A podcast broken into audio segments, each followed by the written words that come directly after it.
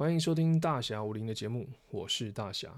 这是一个言论必配上真实对账单的节目，也崇尚专注本业、闲钱投资的核心思想，希望能为非专业操盘手且想要专心上班的普通投资人带来务实的投资方式。好，呃，其实股市呢，就是只有两个行情哦，第一个不是升息就是降息。那很多分析师嘛，他会讲说，呃，这个行情可能会涨，但是也不排除下跌的可能。好。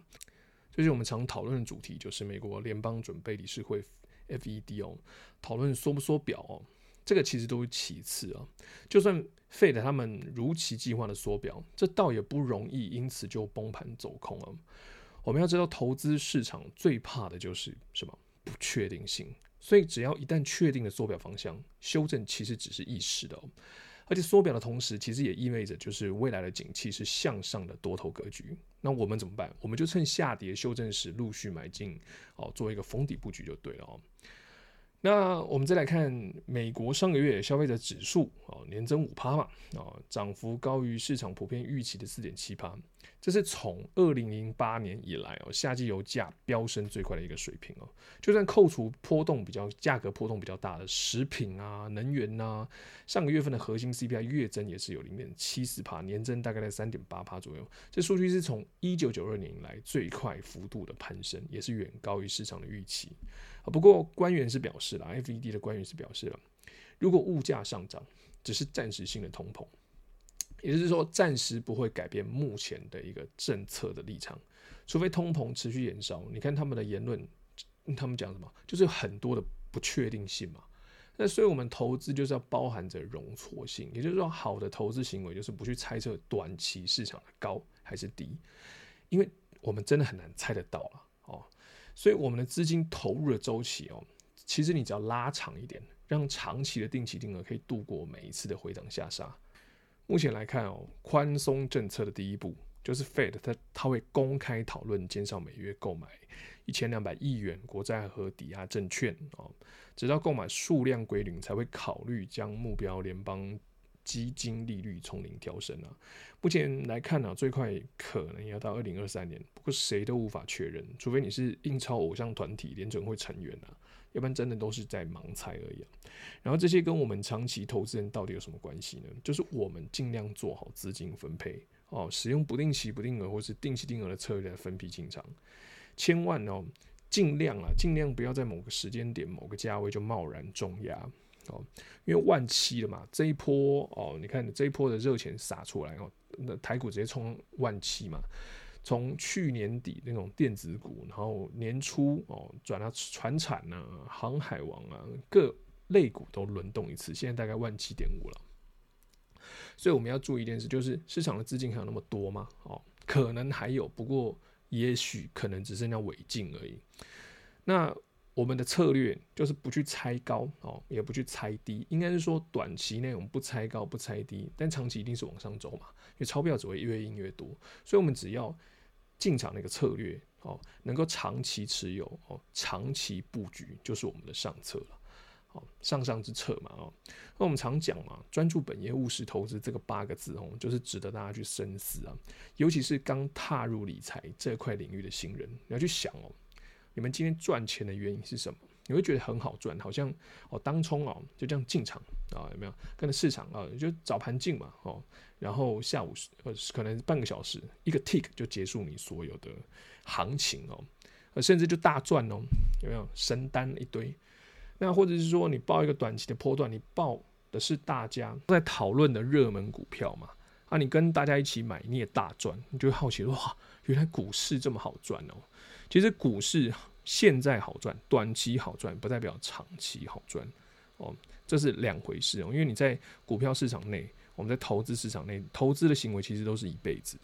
如果你赚短期，好，短期让你赚，也就是第一次赚十趴，第二次赚十趴，第三次赚十趴，好，一直连续的赚十趴，那到最后一次你就发现，哎，你这一招好像在这个行情中，这一招可以从头赢到尾，所以在最后一刻你会怎么样？你会接到。你可能接到银行打来的电话，诶、欸，诶，你的你的投资绩效还不错，你要不要贷款？哦，你要不要去使用可能多一点的额度，或是使用一些你无法无法驾驭的杠杆？哦，所以很多人啊，从头赚到尾，从第一支赚到最第九支哦，都是赚十趴，最后一次也是十趴，不过是输十趴。但同样的十趴，在最后一次确实不一样，因为很多人他会觉得，诶、我前九次我小资金用这种方式我，我我进场我都有赚十趴，那最后一次呢，我不仅贷款，我还使用了哦自己没办法控制的一个杠杆的一个资金下去重压，输了十趴，他不仅输掉了前九支赚的这个报酬，他还一次输光他所有的本金还欠钱，这个就是。要去想，我们今天吼理财的新手刚进入这个市场里面赚钱的原因是什么？能一辈子这样赚钱吗？因为现在太多理财的新人哦，想靠着快闪交易冲出月入百万的神单，又或者是说到处找名牌，希望能重压一支，晚上哦就直接财富自由，就是早上九点半嘛，晚呃晚上得到名牌，然后九点进场重压哦一点半。直接财富自由，一夜暴富，所以很少人会在这个股市很好赚的时候还去思考，诶，你的本业是不是要跟得上哦？你是不是要专注本业，脚踏实地的务实投资，并且慢慢的累积长期且合理的市场报酬？这个其实，在资金这个资金流哦，资金的热潮退场的时候，大家都要去思考，在空头来袭的时候，或者是说。市场没有那么明确的多头的一个趋势的时候，要怎么去赚？因为有些人会觉得，哎，空头来袭我就放空啊。不好意思哦，市场不一定，它有时候是在做一个盘整哦，一整年的盘整，你可能哦忽高忽空，就是做空做多的中间没有拿捏好，就是被嘎空和嘎多嘛。我们要知道高报酬的一个交易模式哦，你获得的钱哦，那同时呢，它也是高风险的一个。交易的模式嘛，那现在很多股票哦，它在短期间内哦，它迅速的往上冲，它可能一年就翻倍再翻倍哦，从头哦就冲冲到尾巴。但你想想看哦，它股价上涨的这个区间，这个区间到底是公司获利还是散户的钱？因为我们知道公司获利，然后我们股东拿到，我们会回填这个股价嘛，对不对？就是每年会有它的复利的报酬，就是稳稳向上的报酬。但是现在很多股票，因为这个资金浪潮、资金热潮，它可能从十块就直接炒到一百多，炒到两百多。那怎么去炒的？公司的资金有进来吗？没有，那都是散户的资金啊。就是看谁啊？看这个赌场啊，哪一个是最后一个？哦，哪一个是最笨的哦？那你就是在最后的你要留下来洗盘子啊。我们知道专注本业、闲钱投资，这其实是最简单的方式。但是这是最难的纪律，而且，可是呢，这个对台湾来说是正向的一个循环哦。再来，我们看台泥怎么买哦？台泥就是慢慢买嘛，投资就是用定期定额或是用不定期不定额哦。像我大概就是遇到下跌，我就买差不多一千块左右的台泥零股嘛，大概可以买十几股这样子哦。那手续费的问题呢？我知道买零股的单价都比较高哦，这样会不会比较不划算？其实是不会的哦。因为我常举哦，去年的例子，就是在二月的时候，有一个小资族哦，他直接重压他所有的资金进场哦，直接买了一张三十二块的招风金，结果三月的时候，因为肺炎疫情杀了二十六块，他却没有更多的资金可以去买便宜的股数嘛，因为他不想要买零股，他只想要买整张来省下手续费，所以他最终他的心态承受不了一路崩跌，所以最终看到谷底。还有另外一个例子，就是说被嘎空手啊。那去年三月，台积电杀到二七二左右嘛。我有一个朋友啊，有个网友说他想要买一个台积电啊，但他手头上只存到二十六万，还不够钱直接买整张哦。不过他不想要浪费零股手续费，想要存到二十八万的时候再买一整张哦。结果呢，等他存到二十八万的时候，台积电涨了多少了？台积电涨到一张三十万以上，这个就是省下手续费，结果错过台积电从二七二涨到五百以上的市场报酬的例子。那透过这两个例子，我们可以好好想想，到底是零股手续费花的成本比较贵，还是没有做好资金控管、分批进场所错过的市场报酬成本比较贵呢？我想一定是后者了。好，所以我们来讲哦，造飞机哦，有兆丰金啊，啊，兆丰金海外的放款哦，目前哦，你看那个欧美相继的解封嘛，而且受惠于全球实质利率的反弹。那外币的放款占比比较高的兆丰金二八八六旗下的兆丰银哦，在存放利差的方面呢，从去年第三季落底后，已经连续两季的反弹，再加上这个单季年化的信用成本恢复到历史的低档区哦，所以相对的也带动核心的获利会走高哦。那以目前的股价来看呢，哦，兆丰金现金殖利率就是现金现价的殖利率大概在四点七、四点八八左右哦，就是发一点五八除以三十二，三十二点五，三十二点七，三十三块哦，你会得到现价殖利率大概在四点七八哦左右啦。那今年银行的核心核心获利成长哦，可能会带动整年哦，今年全年兆丰金每股税后盈余可能会回到两块以上，但是就是可能啊。也就是说明年的现金股息很有可能会比今年还高，所以你最后就看现在就会看到嘛，哇，中金它股息只有一点五八，外资还是买哦，那可能有些投信啊，它也是一直在买哦，买在三十二、三十三左右的一个价格。那其实我们买股票哦，或者是投资一家股票哦，